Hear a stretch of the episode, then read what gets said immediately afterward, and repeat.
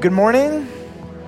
Good morning. You should be the most rested group of people in the world. Not only is it basically noon, um, but you've had tons of sleep, I am sure. Uh, years ago, um, Pastor Craig and I, he's the pastor at Village Church East over in Carol Stream, we went fishing up in Wisconsin.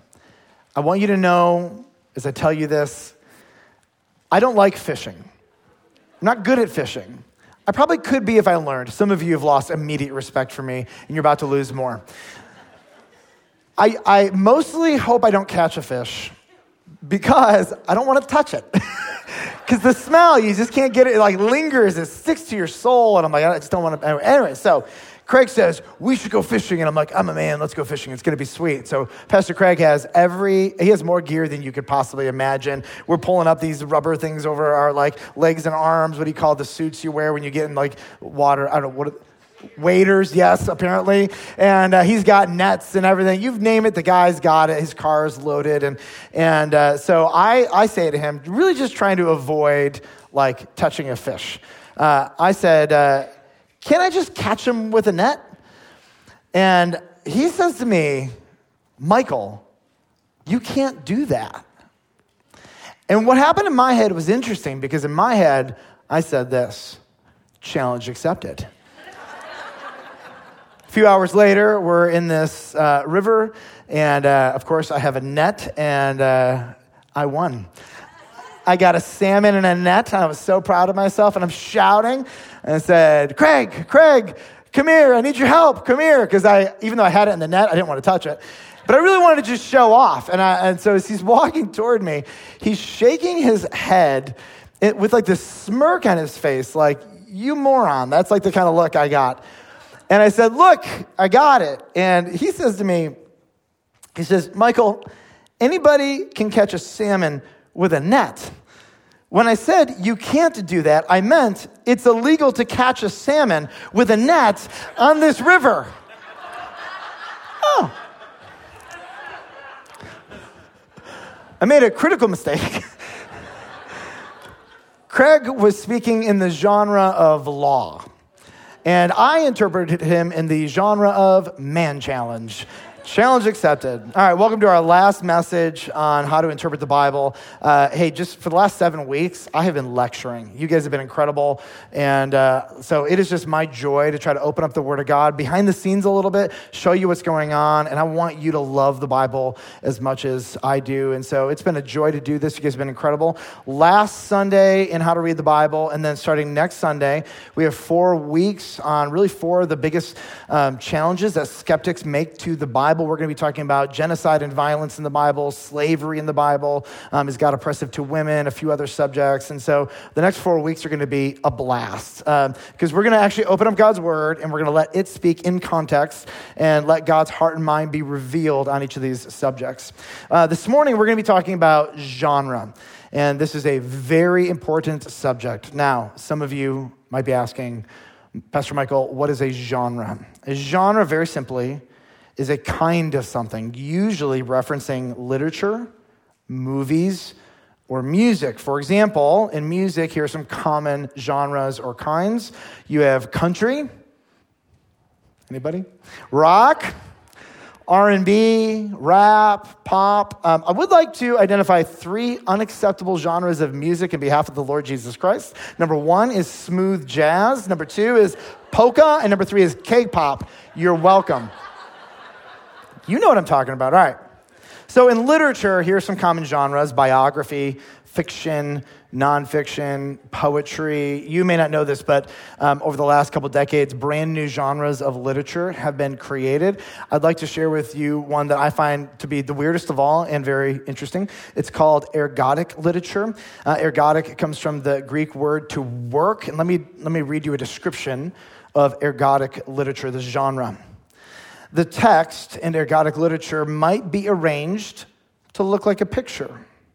The margins could contain an entirely separate story or a different ending.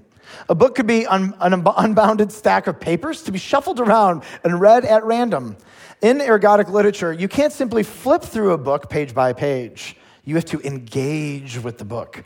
And the more you engage, the more you get out of it. The story is not static, but rather dynamic, changing with the reader. Does that sound exhausting to anybody else? Like, how lazy you're like, I'm going to put a page, a, a, book of 50 pages, shuffle them, and it's a new story every single time. Have at it. I'm novel. All right, 98% of the time, the Bible is not this difficult. If you know the genre and you know the genre's basic rules. And the Bible is a library of multiple books made up of multiple genres. I have great news for every one of you here. Each one of you are already pros at identifying, interpreting, and applying the genres of the Bible in their context. Every genre of the Bible you interface with on a regular basis. And the vast majority of you are functional human beings, which means you're able to listen to or read, interpret, and apply various genres of the written and spoken word all around you in everyday life. What most people lack are one or two extra rules or nuances in ancient Near Eastern literature. And we're going to really help you uncover some of that this morning. Now, what you've also learned over the past couple weeks are two very important words. And if you're going to read a book of the Bible in its context, you have to understand its genre. And when you do this well, this is called exegesis. The word exa means to pull out of. And so, what you do in exegesis is you parachute into a text and you want to find what did the human author and the divine author, what did they intend to communicate? So, here's the definition it's the process of discovering the original intended meaning of a passage of Scripture. If you're going to jump into the Bible and exegete it correctly, you're going to have to understand the genre of literature you are reading each time. The shadow side of exegesis is what none of you want to do. It's called eisegesis. Eisegesis is when you put something into a text. Eise means to put into, and the definition is the process of putting your own ideas agenda, or bias into a text. None of you want to be eisegeted, correct? Neither do the human authors who wrote the Bible, nor the divine author who inspired it. And so we want to make sure we are honoring the intention of both as we read, interpret, and apply what the Bible is saying. Now, in the 80s and 90s, most conservative evangelical Christians were very proud of their interpretation of the Bible, and we would say something like this to our non Christian friends. We would say, I interpret the Bible literally then your non Christian friends would say, That's stupid. Here's why. If you believe that the Bible is literal, is Jesus bread? Is Satan a literal dragon? If you interpret the Bible literally, then why don't you eat shellfish? Why don't you eat bacon? The list goes on and on and on. So, to be more accurate, conservative theologians uh, began, to conser- began to put together new terms that I think help us state the case more accurately. And here's a new phrase that I think is better We interpret the Bible literarily, meaning we understand each book of the Bible has a different literary genre, and we interpret that book or that section of Scripture according to the literary genre that it's written in. Let me give you an example of this. Uh, there is a literary genre that you're familiar with called satire. And here is a, uh, uh, from a, an online uh, satirical news, uh, whatever blogish, I don't know, whatever you call it. I think you'll appreciate this. And here's, here's what they wrote Man sitting literally three feet away from Bible asked God to speak to him. Okay. It's going to sink in. It's going to take a moment, right? Was this really literally a picture of a man praying, asking God for help? Probably not. When you read the story, is it a true story? Pro- no, if you read the story under it's not a true story, but is it telling a story that happens on a regular basis? 100%. Do you know how many people will sit within three to five feet of a Bible and they'll say, God, I know they're not a Christian, but should I keep dating them or not? God, I know you don't like lying, but should I confess that lie or not? Right? And we know this. In fact, sometimes we just avoid the Bible because we don't want to read what we know it already says, and we're hoping that God has some different, like, I don't know, rule or law for us other than what he already laid out in the Bible. But this is called satire. It's making the point, right, by actually saying something that isn't 100% true. And when you read satire literally, you get yourself into a lot of trouble. In fact, there's some of you, you said to me, um, I primarily get my news from the Babylon Bee. That is, that is not an effective way to get your news for what, for what it's worth. If you interpret the Bible literally, you're going to be able to take different things like this into consideration when you're interpreting it and applying it. That may be normal news for many of you, but for some of you, this is the first time you have ever heard this concept. And once you understand how genres work, and the rules that apply to them, it's like the Bible is unlocked before your eyes, and you will be able to interpret literally 98% of what you read if you understand the rules and have a study Bible with you. All right, the Bible has five main genres. And so for each genre, what we're going to do is we're going to identify the purpose of the genre. And then we're going to share with you some basic rules for interpreting this genre. And then I'm going to give you a brief illustration um, from the Bible of how to actually interpret in light of some of these rules. So if you've got pen, paper, your phone or iPad or computer, pull it out. Uh, this is going to be the last of our lecture series. And so um, we're going to jump into this. First, let's explore the genre of historical narrative. Historical narrative makes up 43% of the Bible. And the purpose of historical narrative is that the reader might be immersed, surprised, and informed through true stories. So, if I'm an author and I'm writing historical narrative, what might I want to inform my audience of? Here's one the hard truths of their family story. Or maybe I want to transfer familial identity from one generation to the next. What do most people want? They want to know who am I? Where did I come from? What's, what's running in my blood? What are the stories of my people? Maybe, maybe as an author of historical narrative, I want to pass down from generation to generation the really hard lessons that we had to learn. Maybe there are lessons about ourselves, about following God, but whatever the motivation, what you have to understand is that historical narrative is meant to be read and immersed, but also the person writing it wants generations after them to be informed of some really important things. So let's explore just a few of the rules of reading historical narrative. Number one, New Testament narrative is not 100% chronological or complete, but always 100% thematic. When Americans write stories, we write things in order. And when we take things out of order, it's almost considered like immoral. But the authors of the New Testament, of course, they're concerned with chronology because you take each of the Gospels, for example, and they pretty much range by and large from the birth of Jesus or the beginning of his ministry all the way to his resurrection. And there's a general chronological theme that goes to this. But what you're going to find is that not all the stories are in the same order from book to book.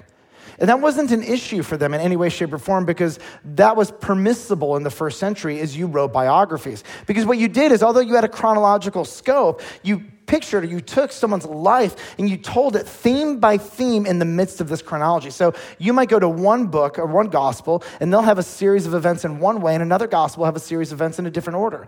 That is not an issue for New Testament authors. That's not a concern of theirs. In fact, what they're trying to show you is theme by theme what this looked like. Now, what's interesting is you take all four of the Gospels, they are written to four very different groups of people for four very different reasons. And so they pluck out details of the stories that are relevant for that group of people. And so as you read New Testament historical narrative, you have to understand there's some different rules at play than what most Americans find acceptable. The second rule narratives don't typically state the truth, but they show the truth. For example, polygamy. If you were to ask most Christians, is polygamy wrong? They're going to say yes. A non Christian might look at you and say, Show me the verse, and you can't. But that's not the way Old Testament narrative, by the way, works. Old Testament narrative rarely tells you the truth, but it almost always shows you the truth.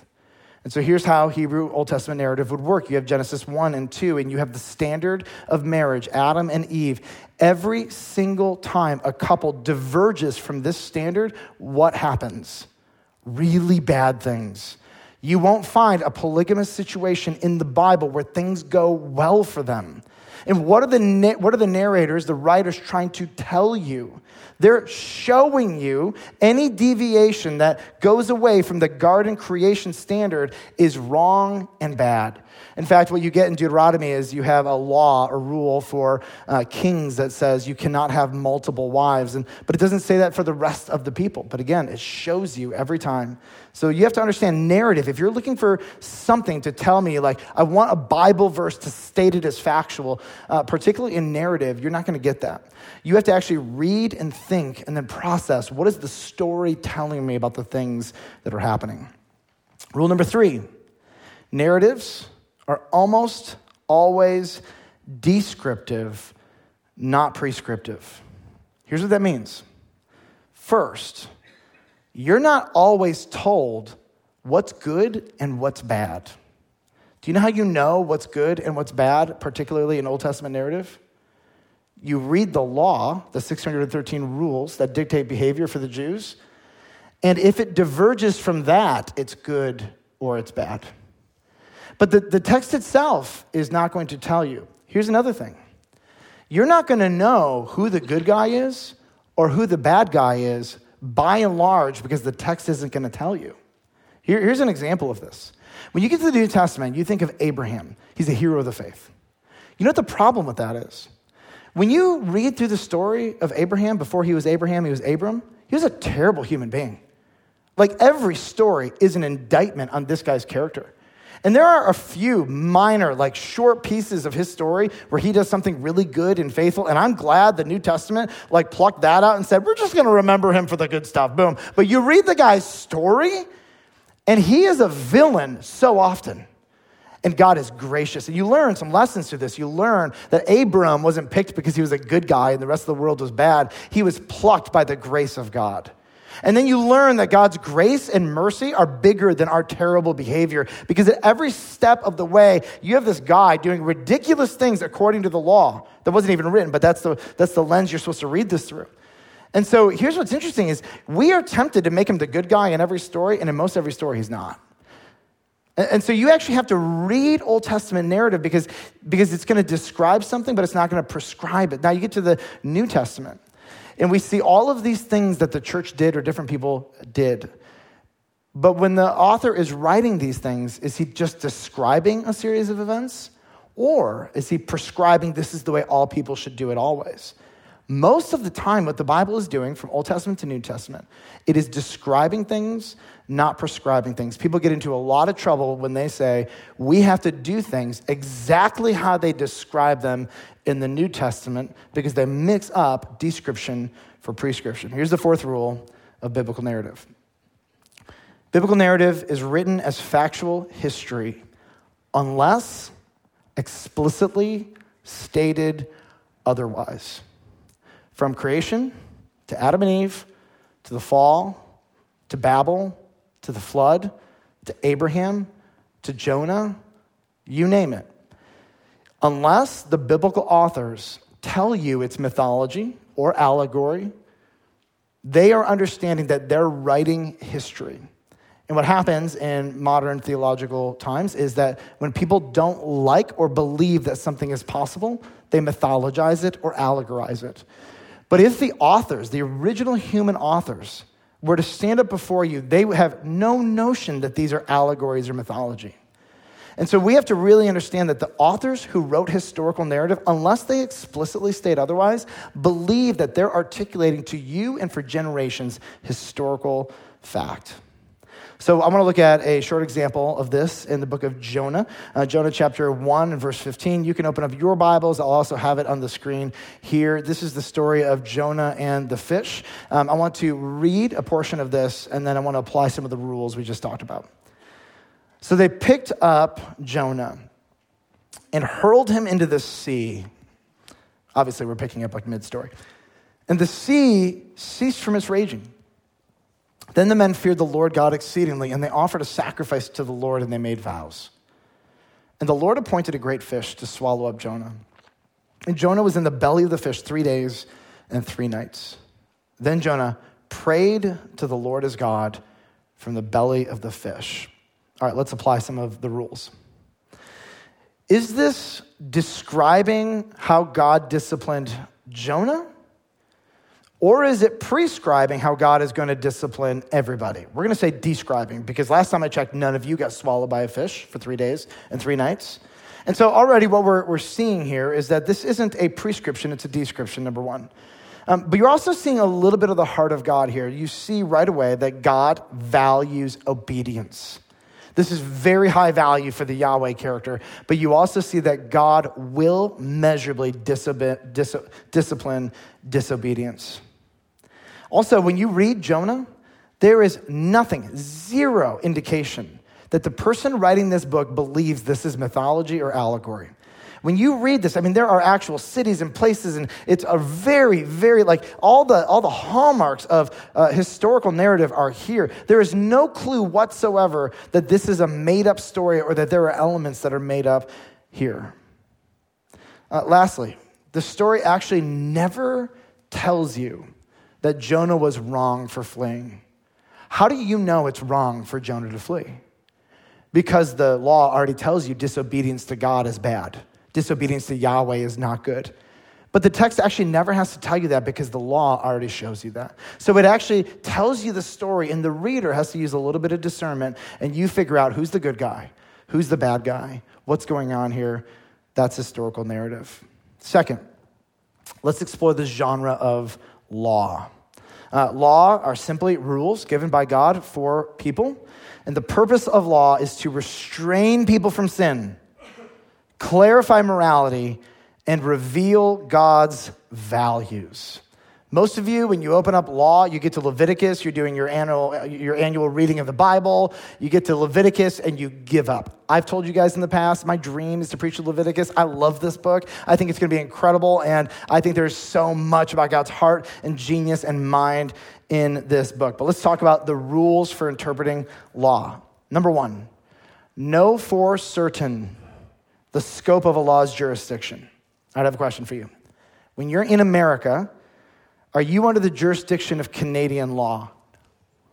No, definitely not. All right.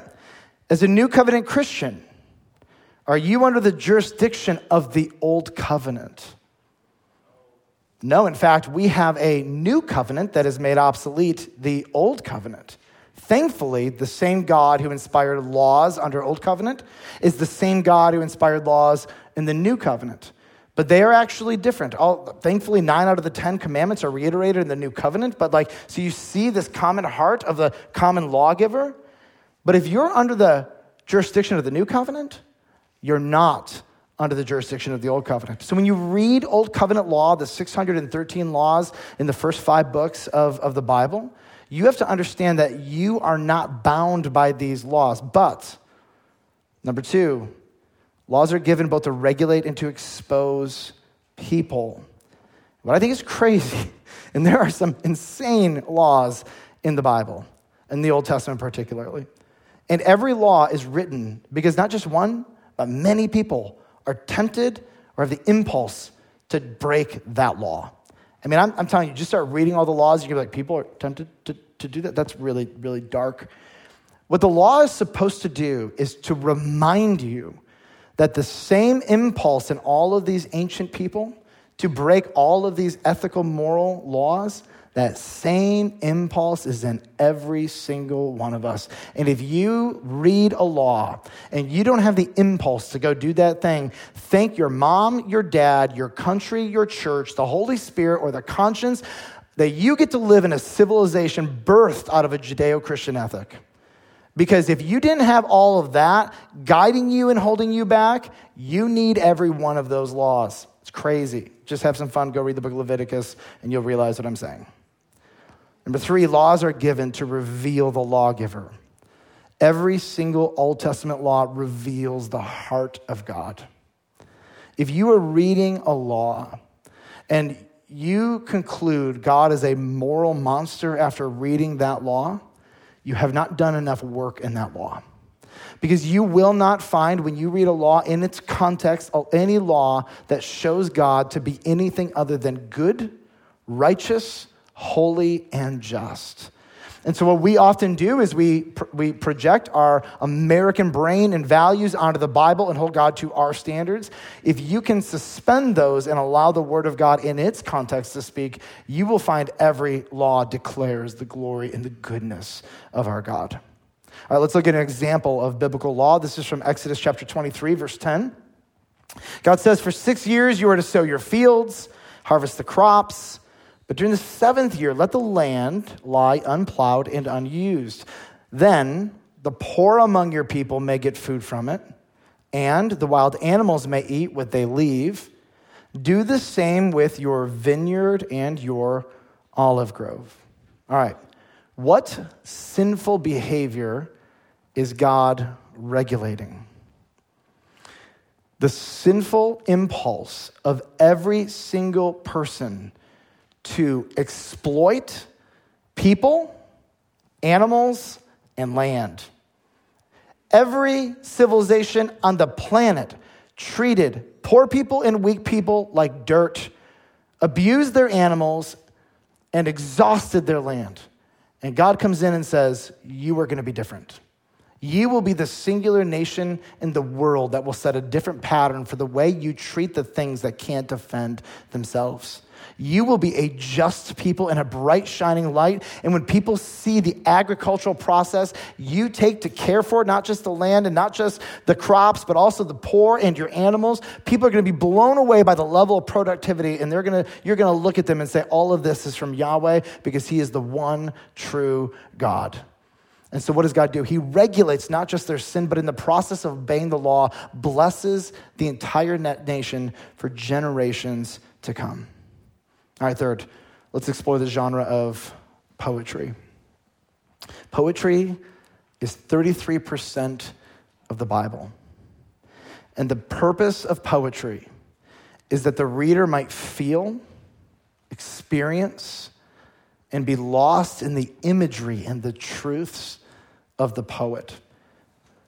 There are 185 separate songs, all within their own musical genre, if you will, in the Bible. One scholar, he said this about poetry. He says, We don't live in a day when poetry, we do not live in a day when poetry is in vogue. We are shaped by smartphones and sound bites. We are impatient with communication that forces us to slow down. Poetry, by definition, is a kind of communication that cannot be fully appreciated on the first reading. Suppose a poem has a structure of cadence and rhyme and form. Two or three attempts are needed to make the path familiar enough to allow the eyes to be lifted. Then, when the reader is comfortably in the flow of the poem, he begins to see so much more. In the, in the world of poetry.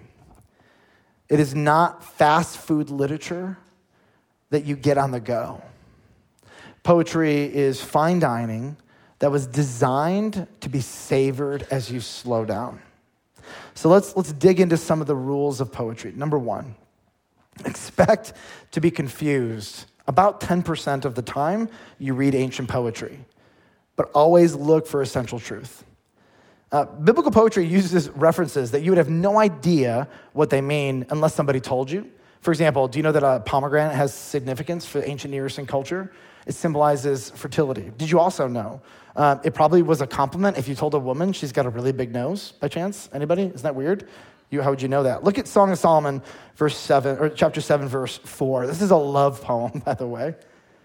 Your neck is like an ivory tower. What? You have a long white neck? Okay, cool. Your eyes are like pools in Heshbon by the gate of Bath Rabbim. Now, you have no idea what that is, neither do I. But here's what he intends. He intends that when somebody reads this, they go, oh, the pools of Heshbon are so beautiful. Oh my gosh. And immediately you're brought to this like place of delight. Your nose, your nose is like the Tower of Lebanon. Well, thank you.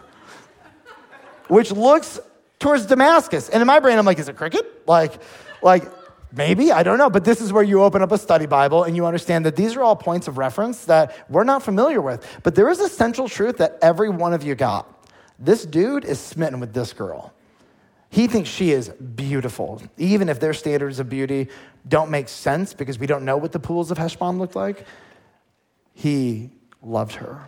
Rule number two poetry is the prayer language of Israel. The, the Jews were so immersed into poetry that when they prayed, they prayed poetry. You find almost any prayer in the New Testament or Old Testament, the vast majority of them are poetry. It just came out of people. They were trained in this. They were born in this. It was in their blood. This is how they thought. They loved poetry. They were a profoundly emotional culture. And one third of the Bible is foreign to most Americans because we don't value poetry. It's one of the least purchased major genres of literature in America. We're very much tell me the fact, tell me the truth, get to the point. We do like poetry when it's in music as long as it's for four very simple and memorable words. But by and large, we are not a poetic culture like the nation of Israel was. And so when you understand that God gave this nation one third of the book was poetry.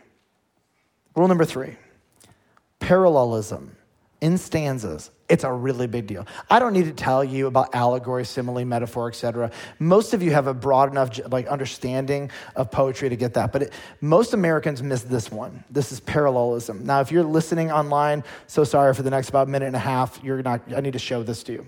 So look at Psalm 1:1 as an example of this. Right away, when you look at Psalm 1:1 in your Bibles, and I put an image of it here, you're going to realize it's not put on page the same way that paragraphs are, normal prose writing is. And so, what the translators are doing is they're giving you a huge gift. They're saying to you, by the way, you can't read this like you would read a normal paragraph. This is poetry. Slow down, take a break. You're going to have to probably get your study Bible out and take some time with this because it's not meant to be rushed through. Got it.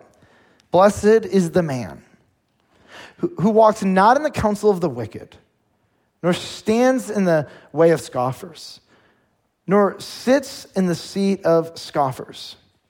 Now, I want you to see this. I want to show you Psalm 1:1 laid out in kind of a grid form. There's a blessing, and the blessing is for the man, the person. And, and the blessing, you want to know what it is, but now there's going to be three separate parallel categories. And if you find this, they're going to follow each other, but I want to show you this.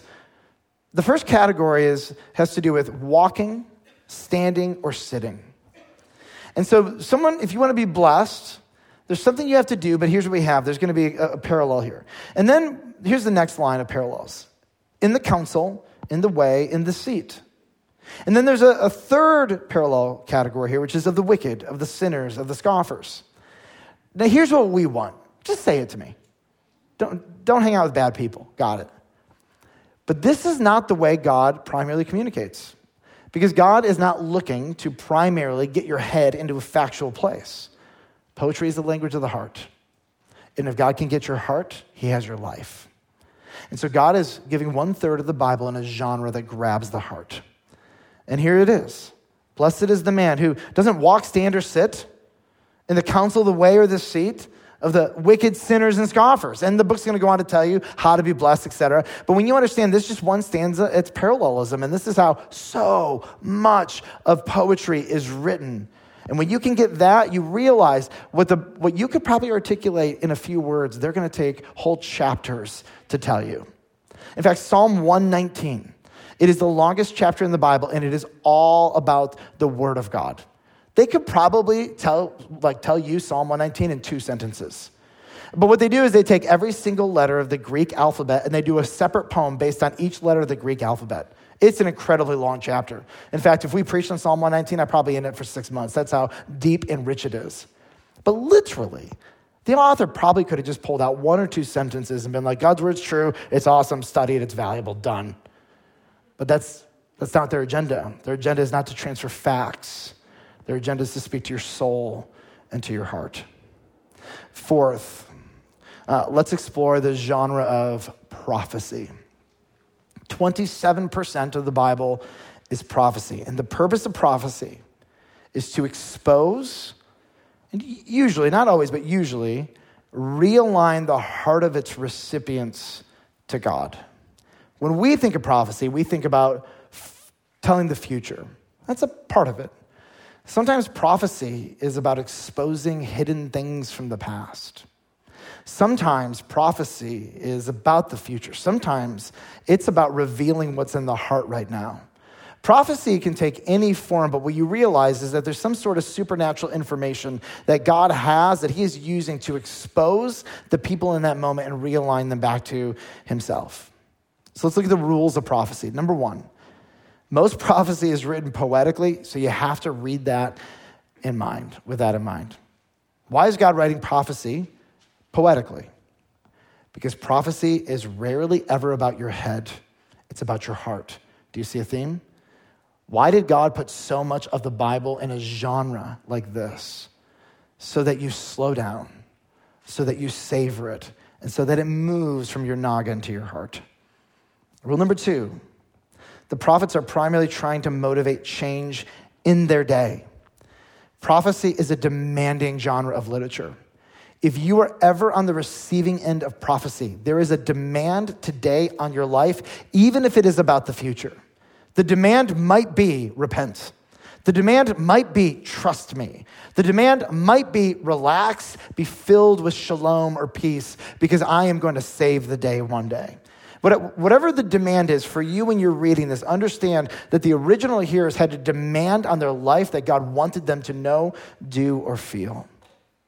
And rule number three, because much of prophecy is confusing and even vague, and this is going to like bother some of you, but it's okay. It is okay to have differing views on the end times. It is a really, really hard genre of literature. Let me, let me tell you what we want to be aligned on explicitly. Jesus Christ is coming back. He is coming back to judge the living and the dead. Those who have trusted in Jesus will be resurrected to new life with new bodies to live on a new earth with Jesus forever and ever. Those who do not trust in Jesus will be raised to eternal destruction in hell forever and ever. That, that is the view of the end times that every Christian should say, yes, 100%. What happens up to that point? There is so much debate. This last week, I was sitting with a, uh, a dispensational, premillennial, pre tribulational guy who is also standing with a post millennial dude. And I said, The two of you should get in a room and talk. This should be really fun. Half of you have no idea what I just said, but that's all right. They knew what I was talking about, and I wanted to put them in a room and I wanted to watch the debate. Let's look at an example of this. Uh, Isaiah chapter 66. Isaiah is a very long book, 66 chapters long. Uh, chapter, verses 22 to 24 are the last three verses of a very, very long prophetic book. And before we read them to you, I want to read to you what I learned from opening up a study Bible about this text because I don't remember everything all the time about the Bible. I was trying to remember was this written to Israel or Judah? I think it was divided kingdom. My brain just, so I just, I said, you know, open a study Bible, look at it, see what it says. Here's, here's what I was affirmed and learned Isaiah, it's written to a rebellious Judah. Grace and mercy are offered to them. The righteous few are wondering if God is going to save them and punish evil. The last section of Isaiah, it's future oriented prophecy. It ends with an encouragement to those who repent and a warning to those who don't. So, the first two of these last three verses, they're prophecy in poetic form, and it's written to the righteous few in Judah. Here's what it says For as the new heavens and the new earth that I make shall remain before me, says the Lord, so shall your offspring in your name remain. From new moon to new moon, from Sabbath to Sabbath, all flesh shall, shall come to worship before me, declares the Lord. I win. You will not be destroyed. You will be remembered forever. Stay on my team. On the new heavens and the new earth, when I come to inaugurate and bring this in, it's going to be good. I will make all things right. Relax.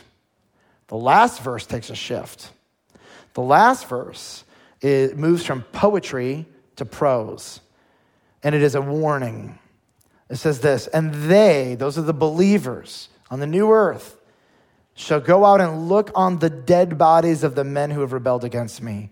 For their worm shall not die, their fire shall not be quenched, and they shall be an abhorrence to all flesh. Wow, the implications of that are massive if you consider that is happening in eternity on the new earth with resurrected bodies, number one.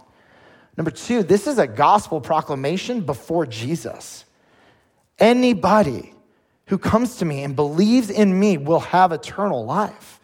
And you will reign with me on the new earth forever. And anybody who rebels against me, you will be in hell forever. This is before Jesus. The gospel has always been the same. Now we know his name is Jesus, and we now we know that salvation is through his death and resurrection. They looked forward to this. And they're being told at the very end of this, there's two paths life and death, eternity with God or eternity away from God. And he's giving them this choice. He's saying, believe in me, trust in me, follow me. How awesome is that? And that's how the book, 66 chapters of prophecy, ends. And every single idea, except for like one or two small concepts that Jesus has of hell, is rooted in this verse. When he describes the nature of hell, he goes right back to this verse, pulls out the imagery, and that's what he uses to teach from. Fifth and last, let's explore the genre of epistles or letters. 21 of the 27 uh, New Testament books are epistles. They're letters from one person to another, or one person to a group.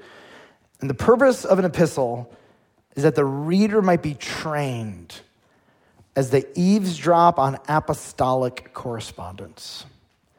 These are only found in the New Testament.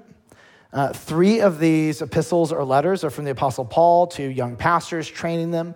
Many of them are from an apostle to specific churches in specific cities. Some, like 1 Peter, 2 Peter, in the book of Hebrews, they are to entire people groups, um, the Jewish people uh, who have been separated, they're on the run for their lives. So, what are the rules? Number one, remember that you are not the primary audience, you are the secondary audience. New Testament letters were not written to you, they were written for you. There are specific contexts and locations and people and authors and recipients. And there are problems specific to these people or their local churches. And we have the joy to eavesdrop on this apostolic communication. It's awesome. But this is written for you. And one of the ways we know this is because every time a church or a person would receive an apostolic letter, do you know what they would do? They would copy it. And they were obligated to give it away. And so when somebody would go from one church to another church, they would take the copy and take it to that church. And these letters spread like wildfire because they understood apostolic communication is divine revelation from God for the new covenant people of God. And so they copied and copied and copied and sent these copies all over the known world. And so it wasn't directly to you, but it is for you. And there's a warning in here. Like if you were that silly dummy who actually did something really, really bad, that you got your name at the end of a book, it says, watch out for so and so. Everybody, all the churches in a region would know you by name. Don't be like this guy. So it was a good, it was a good uh, prevention. Rule number two. Read and listen to the whole letter first, then, then get into the details. The books were written to be received primarily through listening. And I think to get the most out of a New Testament letter or epistle, it's really good. Read the book, but then listen to it. Find an audio Bible that just reads it to you and soak it in audibly. Because what we do is we do, we stop, but these are intended to be read at a fairly normal speaking pace. And so do this a couple times and it'll be really, really helpful for you to understand it. Rule number three the problems of being addressed are typically easily discerned.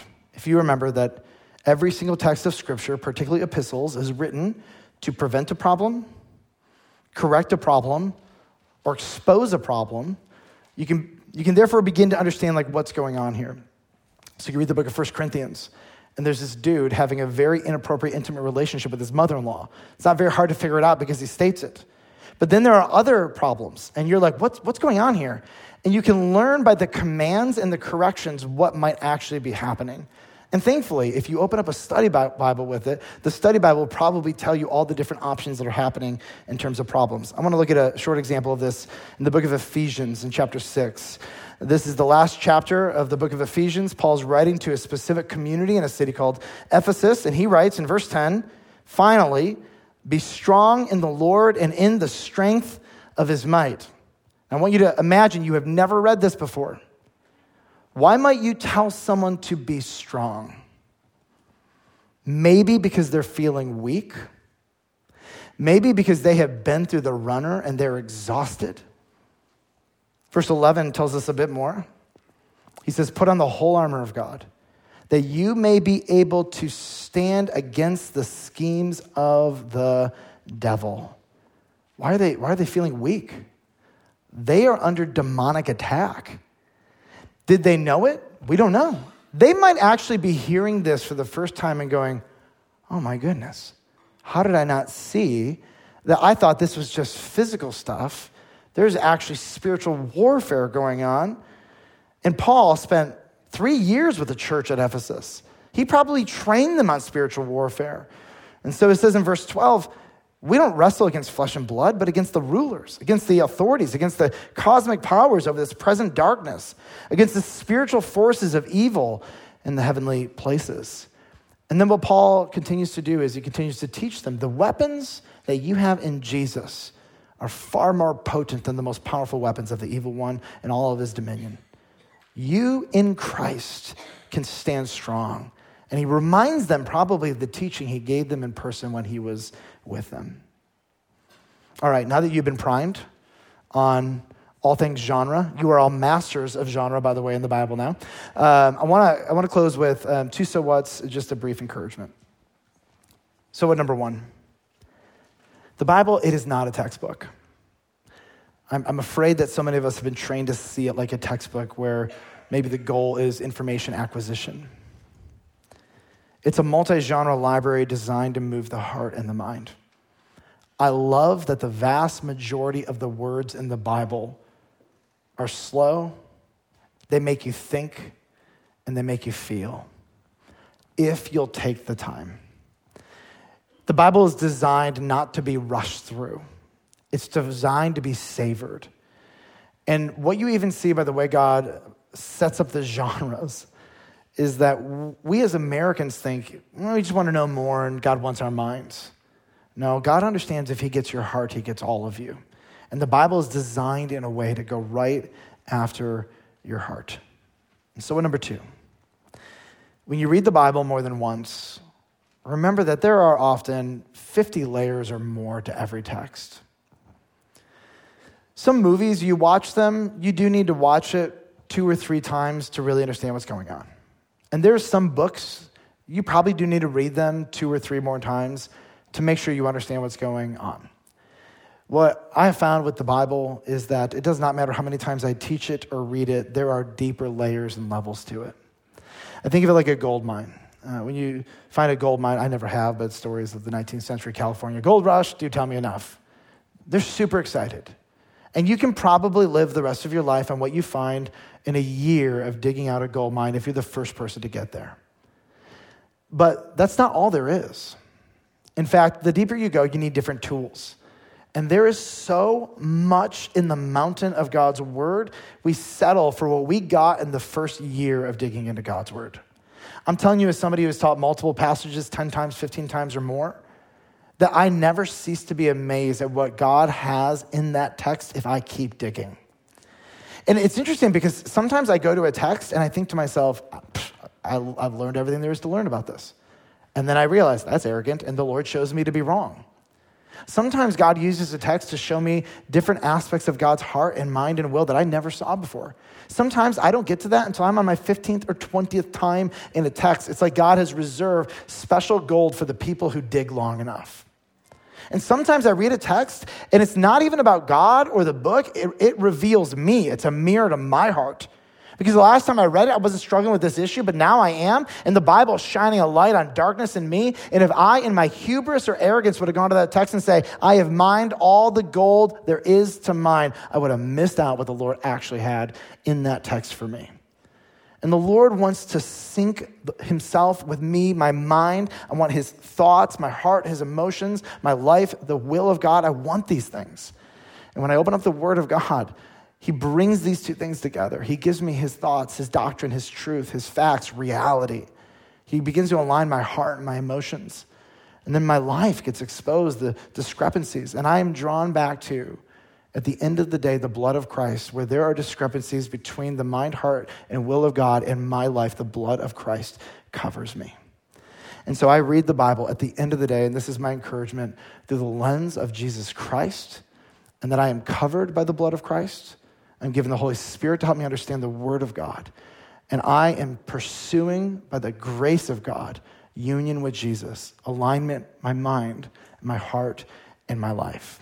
Now, Let's take these seven weeks of training and dig into the Word of God to know Him. Amen? Let's pray together. Father, thank you that for seven weeks, Village Church endured lectures, but Lord, we want to know you. We don't want to settle for surface things when there are depths of gold waiting for us to be treasured and to be valued. Lord, I pray that you would help each one of us to overcome hubris and arrogance, self reliance. And Lord, would you teach us to be amazed at your word, your majesty, your glory, your goodness, your character? Would you reveal us and would you constantly remind us of the power of the blood of Christ, where there is a discrepancy between your mind and ours, your heart and ours, and your will in our life. We love you. We thank you. We worship you. All this in Jesus' name. Amen. Amen.